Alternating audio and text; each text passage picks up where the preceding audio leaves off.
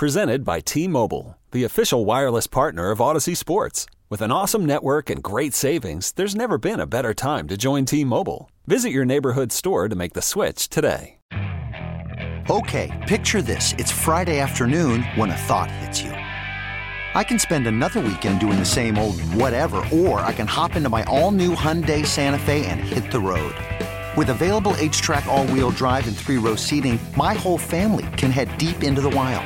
Conquer the weekend in the all new Hyundai Santa Fe. Visit HyundaiUSA.com or call 562 for more details. Hyundai, there's joy in every journey. This is the Sports Edge with Rick Wolff on your flagship station for New York sports.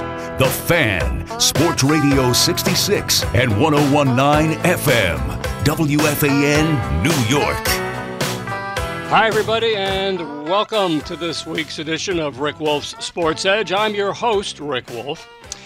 Now, on today's show, I want to do a, an overview of where we are with sports parenting, and I need your help. Now, as you know, I, I always look to focus on timely and important issues and trends when it comes to our kids in sports. But in preparing for this morning's program, I started to think about, well, the long term implications of where we are today. Now, let me explain, and as I go through this, you'll, you'll see I'm, I'm pretty worked up about this. I'm concerned, and I think you should be as well. Over the last few years, something has happened with youth and amateur sports, and it's something, quite frankly, that is not good. I keep seeing all sorts of articles and video accounts of sports parents and fans being totally out of control at our kids' games. I read about reports where refs and umpires are being physically threatened by angry parents. There are more games, even at the middle school level, that are being upstaged by fights. Even high school coaches don't see any issue, uh, for example, in suiting up themselves and putting themselves into a JV game, which I discussed the other day. So, my question to you is what in the world is going on? And actually, more specifically, what's going to happen next? Where do we go from here? What are youth sports going to be like 10 years into the future in this country? And yeah, friends, I'm going to get your thoughts about this. You think, well, 10 years from now, that's the year 2033. That's, that's a long ways off, but it isn't. Because looking back the other way, 2013, that was 10 years ago, but you know, it, it was just different then. The issues that were beginning to plant themselves as seeds 10 years ago have now begun to sort of germinate and take root, and now they're coming back to really haunt us as sports parents and coaches and educators. This is a real concern, and I just think every passing day it gets more and more out of control. Our number, of course, you know, is 877 337 6666. I'd like to hear from you about this because I do think this is a universal concern for all sports parents. Now, look, sure, you might argue that the, the so called nuttiness of youth sports, well, it's being made more aware to all of us because everybody has a cell phone these days where they can take photos and video. And when something bad happens, it's all caught on a cell phone. And of course, it then gets launched and it goes viral immediately. But while that may, may be part of the issue, what concerns me even more is that sports parents today just seem to have to develop a sense of entitlement. Now, entitlement, we've discussed many times in the show, that, that parents somehow feel that they are allowed to use profanity and make verbal threats I mean, after all, what's the worst that can happen to that parent if they are loud and obnoxious at a kid's game? Now, we've talked about new legislation which is making the rounds in New Jersey, Connecticut, some other states as well to put some real some real teeth into those individuals who break the law by being out of control at kids' games, but I do worry whether all of this may be a case of too little too late. That is that, that sports fans and sports parents today have very little regard or for respect, for civility, or for sportsmanship. And look, maybe it's just me. After all, I realize I'm sort of at the uh, the epicenter of all this, and I do get reports and incidents sent to me all the time. But that being said, I got to tell you, I'm worried. I'm worried that maybe we have, as a society, have gone too far in terms of allowing abhorrent behavior at our kids' games. That parents today feel that if they want their kid to be a star, well, then, as a parent, being pushy and a bit aggressive is just the way it is in youth sports. There's no need to apologize to anyone. That is, you understand that that's the accepted way for your kid if he or she wants to get ahead in the world of sports. And that's that's really what I want to hear from you about today. I mean, I, I are you sensing the same kind of thing that I am? That this is sort of getting more and more out of control. And again, along those lines, what will youth sports, what will they be like 10 years from now, in the year 2033? Look, I know, I know this all sounds a little bit like science fiction, especially because so much has been changing so rapidly over the last few years. So let's ask ourselves as, as the rewards of being a top athlete continue to grow and escalate, won't sports parents start to want to have their kid begin their particular sport at even a younger age than they are now? Will, will that basically get sports parents to, to push their kids to get them onto even more elite travel and club teams at earlier ages? For those families who, quite frankly, can't afford these expensive travel teams, well, other kids just cut and their dream is now over because they can't financially go on to the next level? This is happening already now. What happens in five or ten years from now? NIL didn't exist until three years ago. Well, the NIL is here now. And the fact is, every day we pick up another headline story about NIL and how it's, you know, reverberating at the collegiate and even at the high school level. And nobody's able to control this. Nobody seems to have an idea of how to get this straightened out. They have some sort of mandate as to keep an eye on this. So it's, again, you know the expression, it's the wild, wild west. And we're seeing these accounts of high school kids and college kids making a lot of money on NIL. Now, you can say they're entitled to it, that's fine. But the fact is, it's having all sorts of unexpected repercussions uh, throughout youth and amateur sports.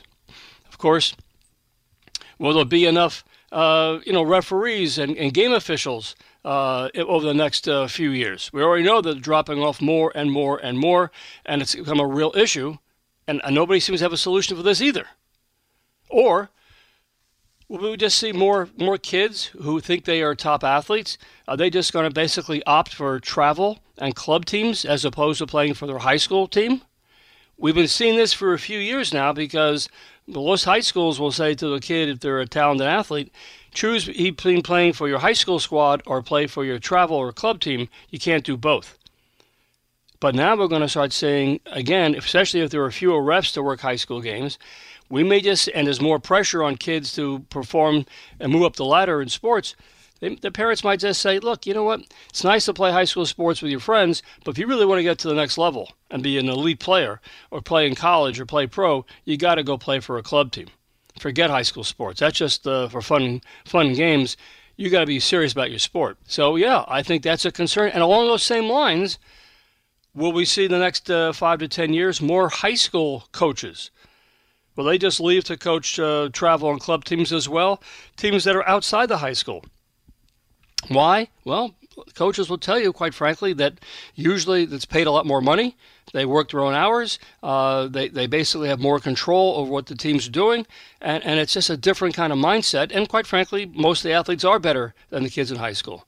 So the high school coach might say, you know what, this is silly. I don't want to have be, be you know tied down by all the administrative stuff and rules and, and regulations of coaching high school. I'll just coach my own travel and club team. Yeah, that's a real possibility, and yes, it's already happening all over the country.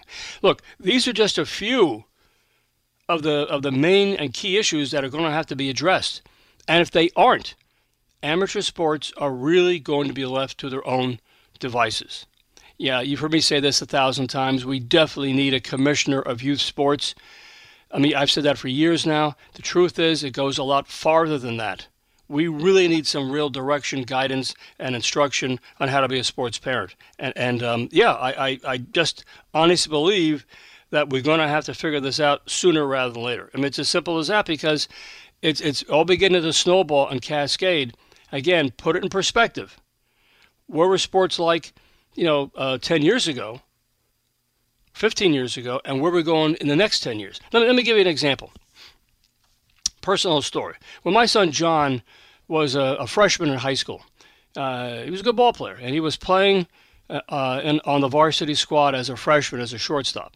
Anyhow, he got up to the uh, bat in a game, and he struck out on a called third strike. Now he's he's a young teenager, so frustrated. John must have blurted out a bad word in anger as he stalked away from the plate. Well, the home plate umpire heard that bad word, and he immediately ejected John from the game. You can't use profanity when you're playing a high school sport. Well, under the league rules, high school league rules, being ejected from that one game also meant that John would be out and ejected for the next game as well. Again, this is around the year 2000 or so, and zero tolerance was more in effect and more accepted. Anyway, the bottom line is John was a kid. He was obviously eager to want to do well as a freshman on a baseball team at the high school level, and he struck out looking. That was bad enough, but then he, he, he said something he shouldn't have said. The umpire heard it, and, and he tossed him. It was indeed a very tough lesson for my son to learn, but he learned it for life because he hadn't controlled his emotions when things didn't go his way. He ended up paying the price. And no, I you know I was at the game, of course. I was watching. I didn't scream or yell at the umpire or make any threats or wait for the umpire in the parking lot after the game. That stuff just, just didn't do stuff like that. It wasn't done. Was I disappointed for my son? Of course. But that wasn't the point. This was more of how this was going to be a teaching moment. That if John ever wanted to continue to play baseball, then he needed to keep his emotions under control when things didn't go his way. And that was the essence. That was the takeaway. So again, he struck out on a, on a, pitch, whatever. He said something he should have said. He got tossed for that game and the following. Okay, but the point is the long, the long-term impact he got. He understood, and he kept his emotions under control. And look, I'm no saint. And again, this was something like 20 years ago. I felt badly for my son. I felt badly for his team. But I certainly had no reason to want to get into the ump's face or to threaten him. No, just the opposite. I was disappointed that my boy hadn't learned how to control his emotions. And let's face it, umpire was just doing his job. But these days, I'm not so sure what would have happened. Again, fast forward to the year 2023. Here's a quick snapshot of some of the issues that sports parents and coaches have to really think about and think about hard. I mean, the last few weeks. Number one, parents of a top soccer player weren't pleased at their son's playing time uh, in the in the World Cup for the United States. So the parents decided to get back at the head coach by informing the U.S. Soccer Federation that the head coach kicked his wife more than 30 years ago. So why do these soccer parents do that? Well, I guess in the hope of getting the coach fired, which he was. Really? Is that is that the way we want our kids to learn these lessons in terms of playing time? More recently, a top uh, college basketball player at the University of Alabama, he apparently gave a handgun to his teammate, who in turn gave it to the gun to another friend, who then used it to shoot and kill a woman. That first basketball player, the star at Alabama, who owns the gun, well, he's been allowed to continue to play basketball all, during all this uh, through the police investigation. No discipline, no nothing. School says, well, that's just that's how that's how the law is written. Okay, but somebody somewhere has to say to this kid, you understand you shouldn't be having a gun in the first place. You're 18 years old. Going on, the NFL announced that the number of recorded concussions went up substantially this past football season. What the NFL did not say is that there simply remains no clear way to prevent football players from suffering concussions. Again, I'll say that again. There is no way to prevent football players of any age from suffering a concussion. So if your kid's going to play football, I don't care what kind of uh, high tech helmet they have, whatever kind of pre- preventive headgear they have, there's no way to prevent a concussion. It's as simple as that. And apparently they went up this past season. Major League Baseball's biggest rule change is the, the so called pitch clock. They all make it sound as though this is some sort of a dramatic and new breakthrough, but the truth is, Every ball player in the history of the game has always preferred to play with pitchers who get the ball back from the catcher and are ready to throw the next pitch. Nobody wants to wait around, especially when it's cold. So, anyhow, and of course, there are the endless incidents of sports parents feeling no shame at screaming at profanities at refs or umpires, or even getting into the coach's face at the end of each game. My question is when does all this madness finally come to an end? And I'm, I'm concerned, and quite frankly, I think you should be as well. All right.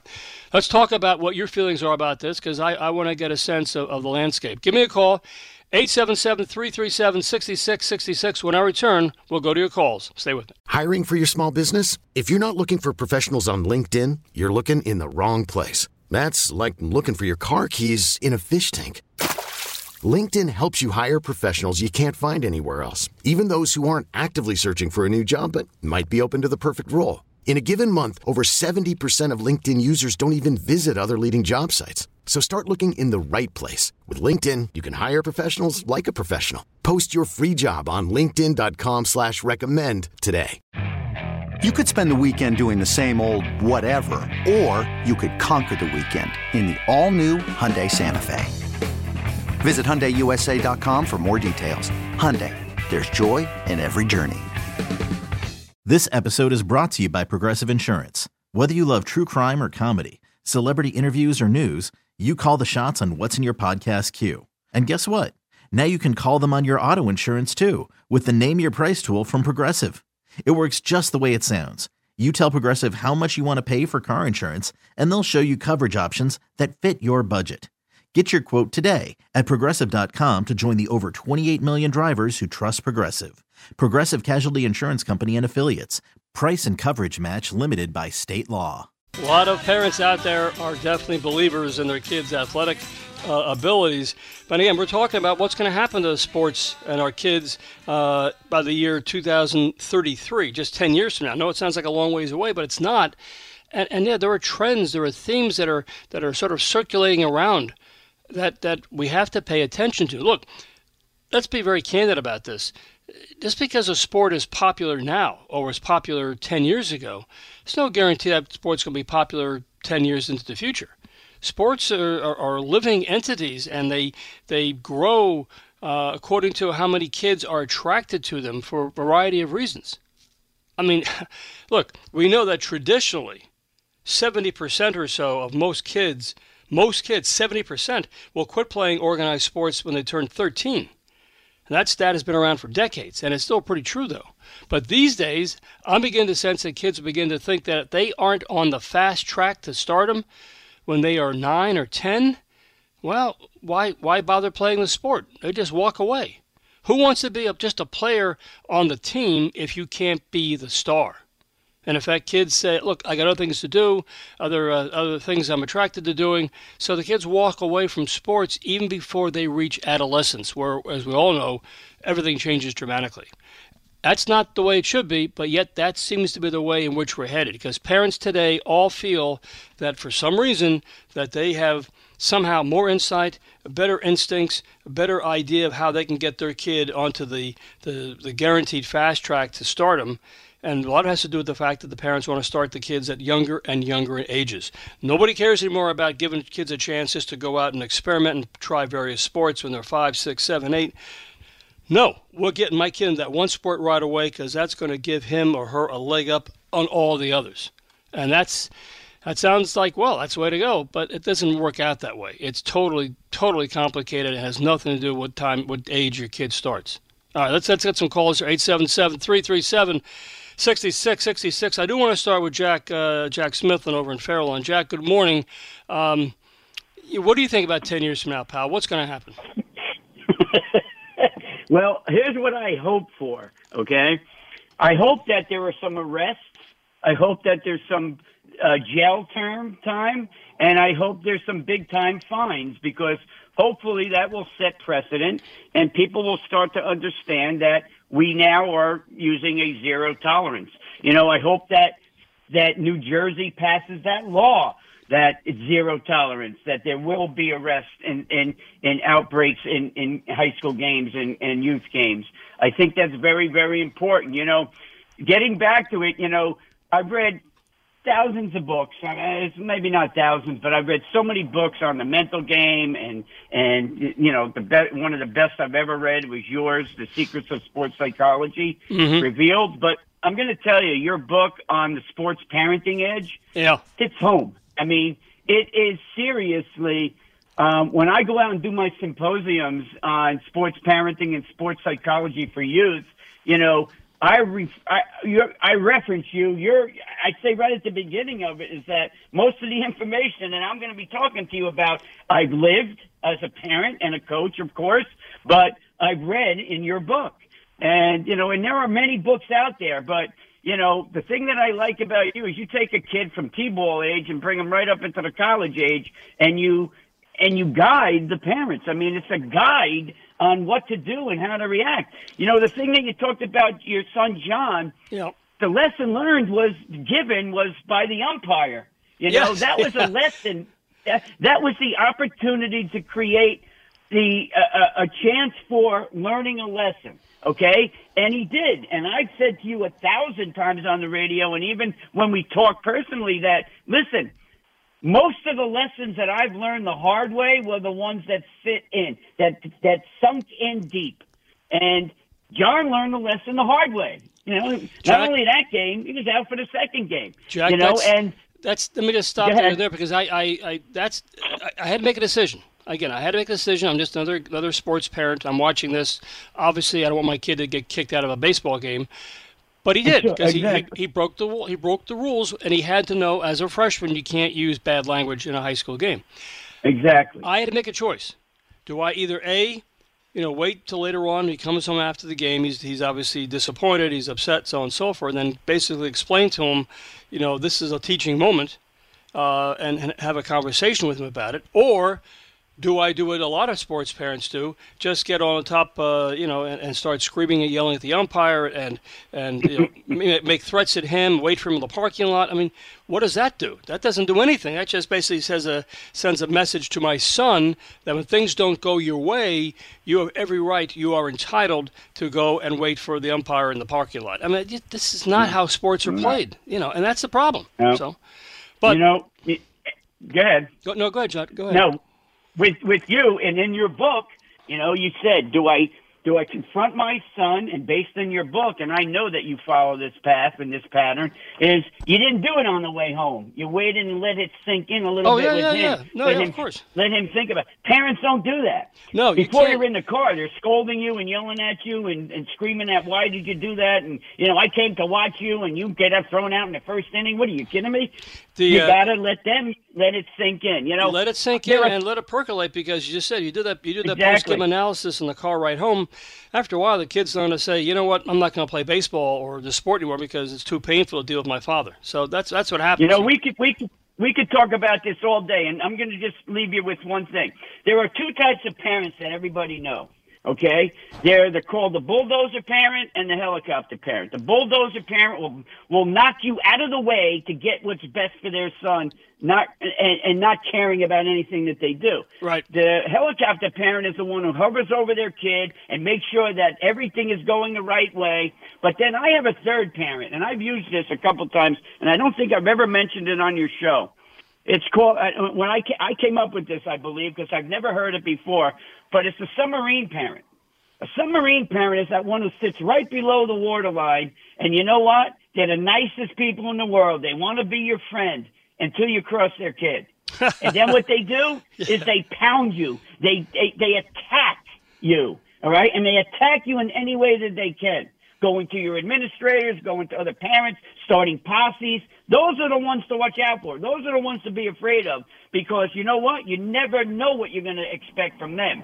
But the other ones, you know who those parents are. They sit in the stand, they yell at the umpire. You know, this topic is perfect. And, you know, you talked about NIL you know that's a problem today. A- a- even though I think it's the right of the players, I think they're getting too much money. I mean, you know, I promised a girl on my team an NIL uh, benefit. I I promised her a year's free McDonald's, you know, and she loved it. You know, so when you talk about this stuff, I'm going to tell you, parents, and I know Rick's going to get on my case about this. I know you're going to get on my case. Pick up the book, The Sports Parenting Edge. Well, it's- because that's- it is a guide to the right way to be, how to guide your children, how to act at games. It's you know, it's a lesson in itself. And, Jack, let me- you know, I loved it. I thought it was great. let me stop you there because I got other calls, but I will tell you that, and thank you. You don't have to, I mean, people are going to think that I, you know, you come on the air just to, to, promote my books. That's not the case at all. But thank you for your kind words. The the other thing though, when the submarine parent, Jack gets a good point of that. He says as, as, as parents, sports parents sit in the stands and they're polite and quiet, but they realize that it may be at some point a question as is the coach going to play my kid or play this other kid? And that's when things get a little hairy because sports parents have to make a decision as adults as to how they're going to react with this in terms of setting the right standards for their kids when they're competing against other teammates in terms of playing time and uh, other other accolades. All right, let's let's move on. Let's go to um, Let's go to Rob Freed over in uh, Lake Success. Hey, Rob, good morning. You're up next on the fan. Rick, good morning. First, before we get on here, Jack, always always a pleasure to listen to. I'm going to go a different direction with with with ten years down the line, but I want to talk about last week. Just bring it up quickly. My alma mater, Adelphi. You know, Rick people that are listening, Rick, we would, I was talking to him and letting him know, like uh, Ron Davies, who was the coach prior to the coach you had on last week, right. passed away, and you competed against him when you were at Mercy uh, as, as a coach. And Joe Sambito, the uh, Houston Astros, came out of that program, and right. you know Ron was a great guy. You and, and Rick played against him, and you know you're always so humble, Rick. You had such a great professional career. You made it to the minors. You made you became a professional athlete, and that's why I, I admire you. I listen to you, and and I and I and I get it. Uh, and, and thank you so much for having him on. He'd be great for talking about baseball recruiting. This is something that you know really we, you could really touched on, but maybe for a future date. Because it's parents that want to know how, how does a coach, a local coach, find the kids, and that's something for the future. I want to go into the crystal ball and think about 10 years down the line because Jack is touching today. Number one, we need a commissioner. We need, we need a guide, someone who's going to control state by state I, I talked about the city. My dad with the PSAL running the football program. They did that in the city.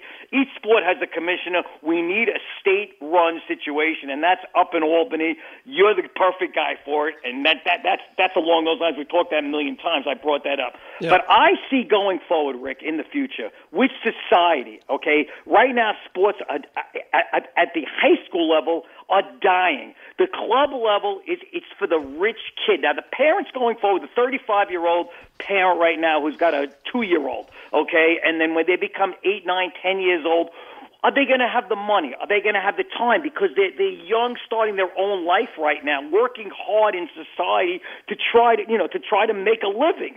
Are they going to be able to give the time to their kids? I see what's going to happen down the line right now in Great Neck, and I live in a, a nice community. We don't have a football team anymore. Okay, they the kids just don't they don't want to play football. They they're going into other things. They're they're spending time in academics a lot of other sports are picking up. Believe it or not, ba- our baseball team is dying. We don't even we, we can't even feel the baseball team right now well, in, Rob, my, in the Great Neck community. Let me stop I, you there because I, I agree with you that, as I said a few minutes ago, you know, sports and the interest in sports, you know, they ebb and flow. They're not there forever. For you mentioned like okay, like football you know, in that particular high school, well, there's not enough interest for the kids who want to play football. Maybe it's because of the parents' concerns about concussions. That's really what it is. Okay. Or, or you know, you can make a case that well, boxing 50 years ago, boxing was a big, big big deal. It's not so much It was an Olympic sport. I was there in '76 in Montreal with my dad, and and I walked into Sugar Ray Leonard walking around, and he was getting interviewed. This, I don't even think it's an Olympic sport anymore. it, it, it, but going forward, I think the motivated kid, Rick, and here's what I want to leave. Listen, I'm going out to do a 20 mile run at 62 years old because I got the Boston Marathon in seven weeks, and it's it's part of my genetic internal being. Correct. Right. And, and the, the motivated kid will always be there forever.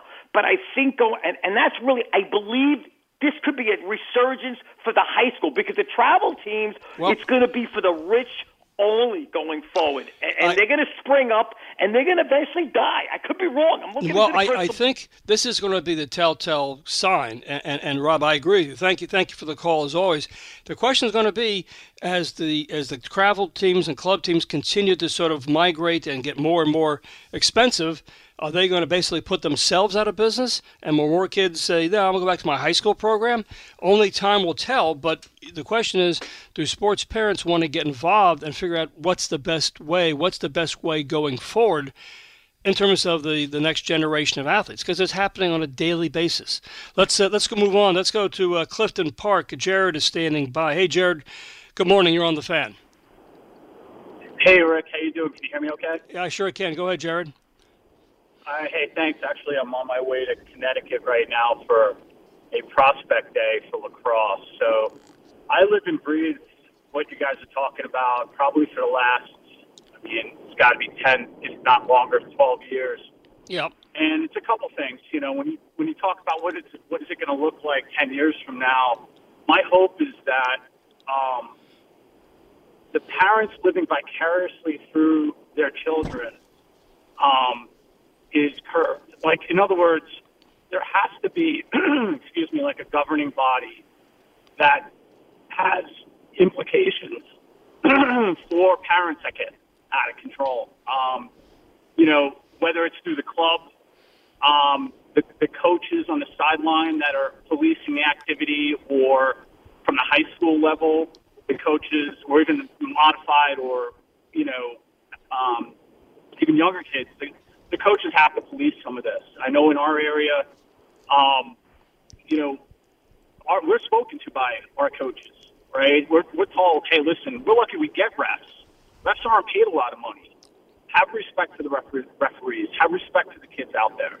You know, we're policing our own communities, and I think that's got to be trickled down to other areas. I mean, I've got many examples. I mean, listen, when my kids first started playing lacrosse, the early age of five, I'm originally from Long Island. Um, you know, I was I was that guy at, at times, like Yeah. yelling, you know, positive stuff, but you get built into the drama, right? So it's it's living vicariously through your kids, the drama, and then it's the future forward thinking of, oh, is my kid going to be playing D1 at Duke? Like, you know, the one, the best, the best advice I was given early on from a coach that um, used to be a professional lacrosse player too was I had asked him, I said, you know, looking at my kids, where do you think they'll end up? And his best example, he coached my kids, his best response was exactly where they're supposed to. Yeah. You know, so, so That's a great answer, and, and, and he's right. Uh, He's a right. I mean, because, and, and Jared, I got to take a break, but thank you for, for sharing that story. Yeah, because as much as sports parents, you know, want so badly for their kid to be a superstar and to progress and keep climbing up that that uh, that ladder of, of, of competition, fact is, as Jared said, and that coach said, well, how good is my kid? Is my kid going to be, uh, you know, on the way up? Your kid will end up according to what his or her abilities are, and that's the truth. Because again, the sports parents today, and I know because I've been a sports parent, you get so revved up and so focused on doing the right thing and making sure you're giving your kid every opportunity to keep playing their sport. But in the end of the day, it's not about you as a sports parent, it's about the kid and what the kid wants to do. And again, I, I you know, Jared was talking about the fact that yes, you know, lacrosse. There's always meetings. There's uh, coaches are telling the parents, look, we do all that already, but it doesn't seem to be having any real major impact because I don't care where you go in this country, uh, any state, any school, there's always crazy parents who feel that somehow they have the right to be heard and be seen and act in a very obnoxious way at their kids' uh, sporting events. And it used to be just at the high school level, now it's all trickled down to the middle school level, which is even crazier. But that's where we are, and we have to do something to maintain a sense of respect of civility, of sportsmanship. We got to take it back from this. And I guess I, I know it's a small percentage of parents who do this, but over the course of a percentage here, a percentage there, it turns out to be millions of people. We got to sort of do something to set the role straight so everybody knows what's expected of them. There is zero tolerance. You don't get a second chance, and that's the way it should be. All right, let me let me take a time out here. We're talking about what are sports going to be like in the year 2033, 10 years from now, because right now we got a lot of problems, a lot of problems. And I just don't see anything coming together here, whether it's legislation or a commission of, of youth sports or somebody somewhere saying, let's get this act together. As simple as that. Okay.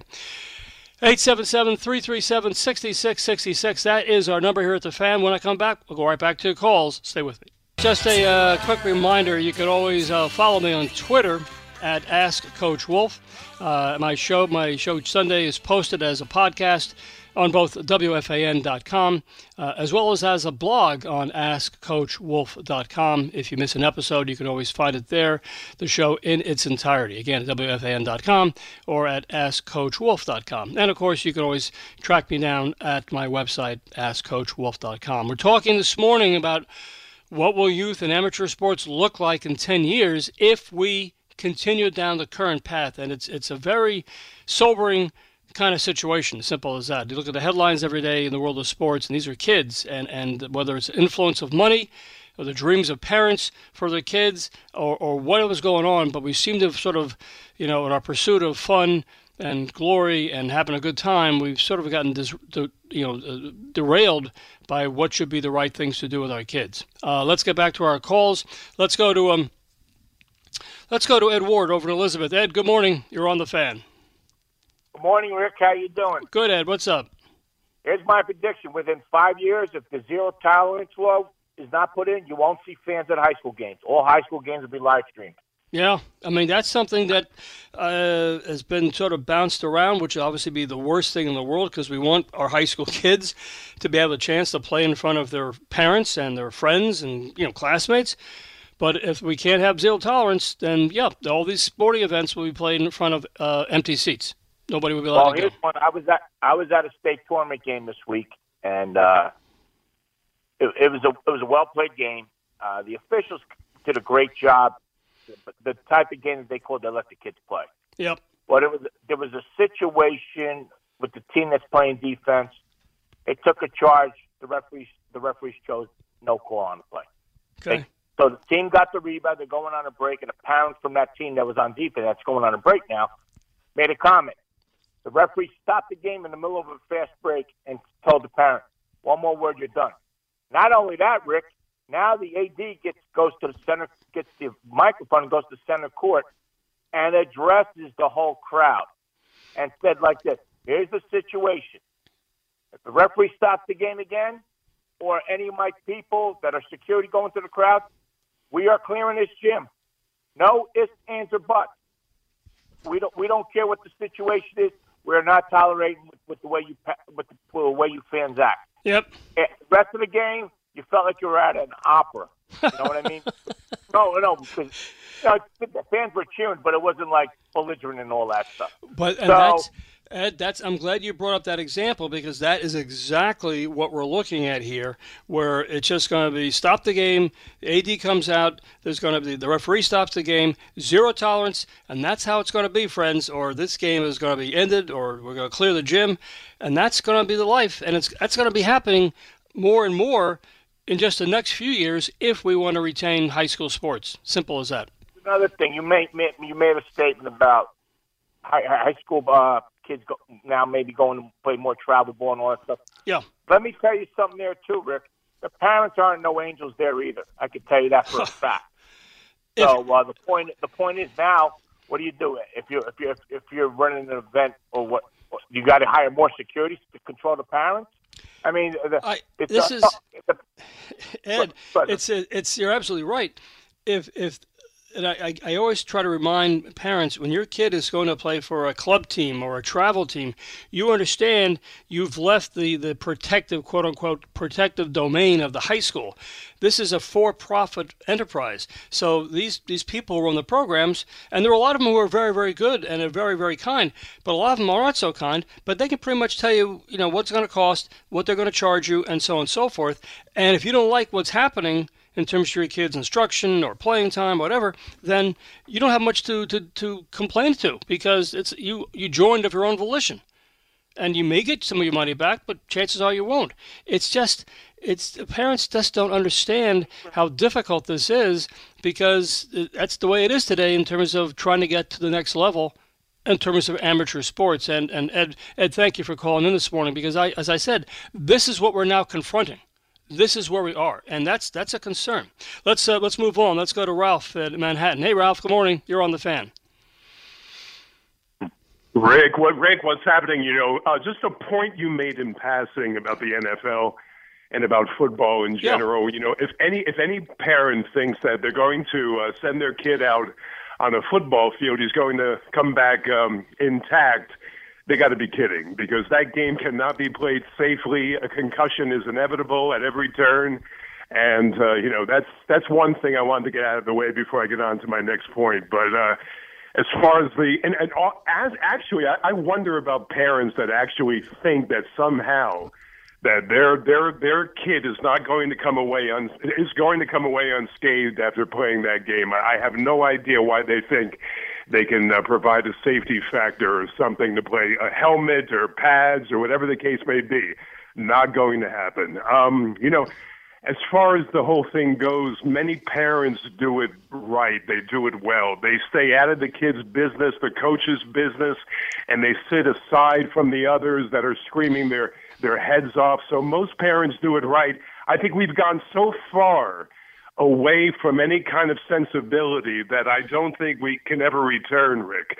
I think we've gone uh, so so far afield from what uh, parenting used to be I don't think we can come back uh, with any kind of semblance of what what was uh, maybe well, in our day in your day. Yeah, Ralph, I, I think uh, that's the concern, and and um, yeah, maybe we've let this go too long, too far. And as you said, and I just want to again underscore this: most parents get this; they understand it. They act as as adults and they go to the games to applaud and cheer their kids and the other kids, but they don't get profane, they don't get obnoxious, they don't get in the uh, threaten the refs and that kind of stuff.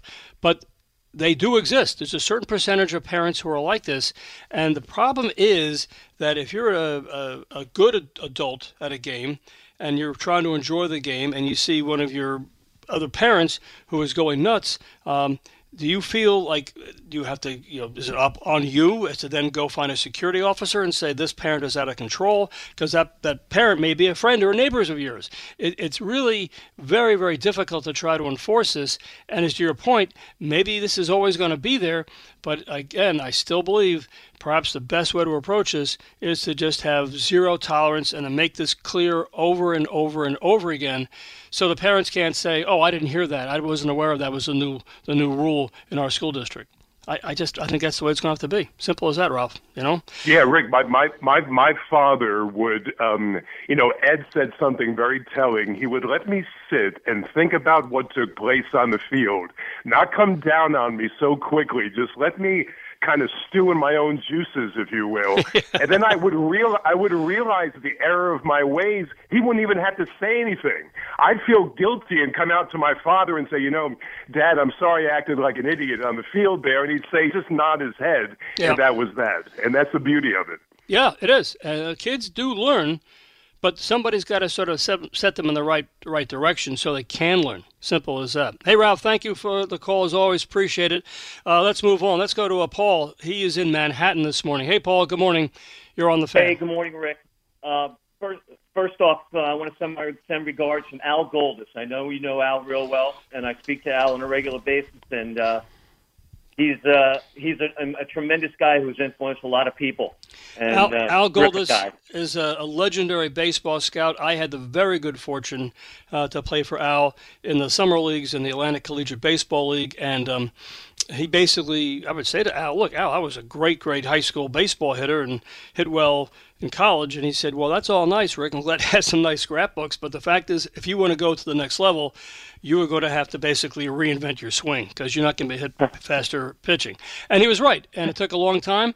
And I was fortunate enough to, to play pro ball. I spoke to Al myself yeah. not too long ago. He is a tremendous, tremendous human being. So. Yeah, he's a mentor to a lot of people. I mean, uh, just a tremendous guy. But, you know, in, in terms of this, um, where sports are going to be in 10 years, um, I've been a sport youth sports coach for 25 years. I currently am a volunteer baseball coach at the U.S. Merchant Marine Academy in Kings Point out on Long Island. Sure. And I see um, a lot of what you're talking about. Uh, for the most part, for the most part, parents are pretty good. For the most part, parents are pretty good. But there's always an element there where they always think that their child should be playing more, and that's a very tough decision. And I think a lot of it comes down to a coach being able to, you know, talk his have a have a conversation with parents about youth sports in terms of what I did from fifth grade to eighth grade, and you're trying to develop kids. And it's also very difficult because it, at certain points in the game, you know, you got to have certain kids on the court, and you know, so favoritism comes in from the parents sometimes. They, you know, they feel like their kids should be out there. it's a very complicated thing. But in the end, in the end, if you're fair with the kids and you talk to the kids at the beginning of the practice or when the season starts, and you start to tell them how important practice is and how important you need to come and concentrate for an hour and a half at basketball. And if you don't, that may have that may have circumstances where you're not going to play as much. And as a coach, you just want to see your kids get better and enjoy themselves. And it's a very it's a very tough thing um, when you've got kids of all different backgrounds and you've got parents who are there who really want to see their kids flourish, but really don't understand the competitiveness sometimes, what it takes to be really good at something. Um, and in the end, you know, I, I think 10 years from now, we're still going to see parents, unfortunately. And I'm, I'm not for throwing people out of the gym. I think if you sit in a gym and you're sitting next to somebody who's really disruptive, is being belligerent, talking to the rest, you got to pick yourself up and you got to go to a different section of the of the uh, of the of the bench or you know in the stands and do the best you can because you know that that behavior is bad. It's wrong. Let me, And, um, yeah, let me stop you, you know- there because you've done a nice overview of all this and show how complicated and how complex all this is. And thank you so much for the call this morning. Um, yes, this is the problem. It is complicated. And, and again, you're sitting in the stands, whether it's a basketball game, lacrosse game, tennis match, uh, you name the sport, it's all these parents are obviously intent on watching their kids and want their kids to do well. The issue is, how are you? And this is where I have a problem.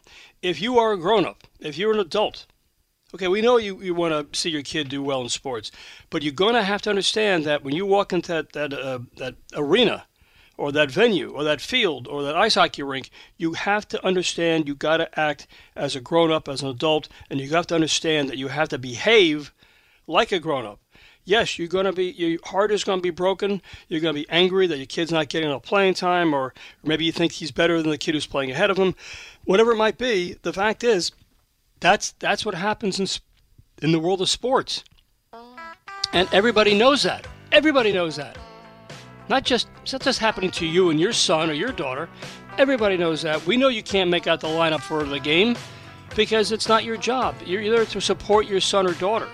So that's where it starts, and I do think we need to somehow reinforce and rebuttress where we are today in terms of parental behavior until it's hammered in so many times to the, the moms and dads who go watch their kids play sports that they finally realize, yeah, I guess they aren't kidding around. There will be zero tolerance, and I can't say things or say or make comments or, or threaten the referees and officials or the coaches. That's where we are today. And I think the time has come to really step up and get this done. Okay. Mark Malusis is up next here on The Fan. My thanks, of course, to Ed Arzuman. I'll see you next Sunday, 8 a.m., right here on the Sports Edge.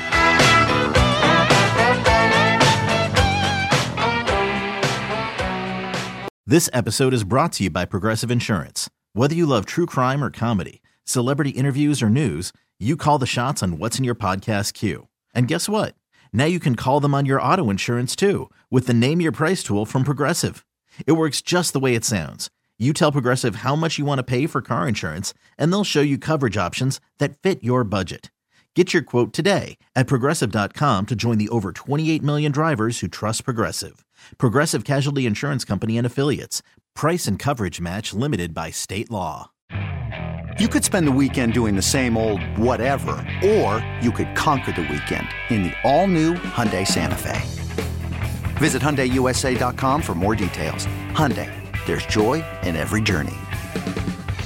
We really need new phones. T-Mobile will cover the cost of four amazing new iPhone 15s, and each line is only $25 a month. New iPhone 15s? Only at T-Mobile get four iPhone 15s on us and four lines for 25 bucks per line per month with eligible trade-in when you switch. Minimum of four lines for $25 per line per month with auto pay discount using debit or bank account. $5 more per line without auto pay, plus taxes and fees. Phone fee at 24 monthly bill credits for all well qualified customers. Contact us before canceling account to continue bill credits or credit stop and balance on required finance agreement due. $35 per line connection charge apply. Ctmobile.com.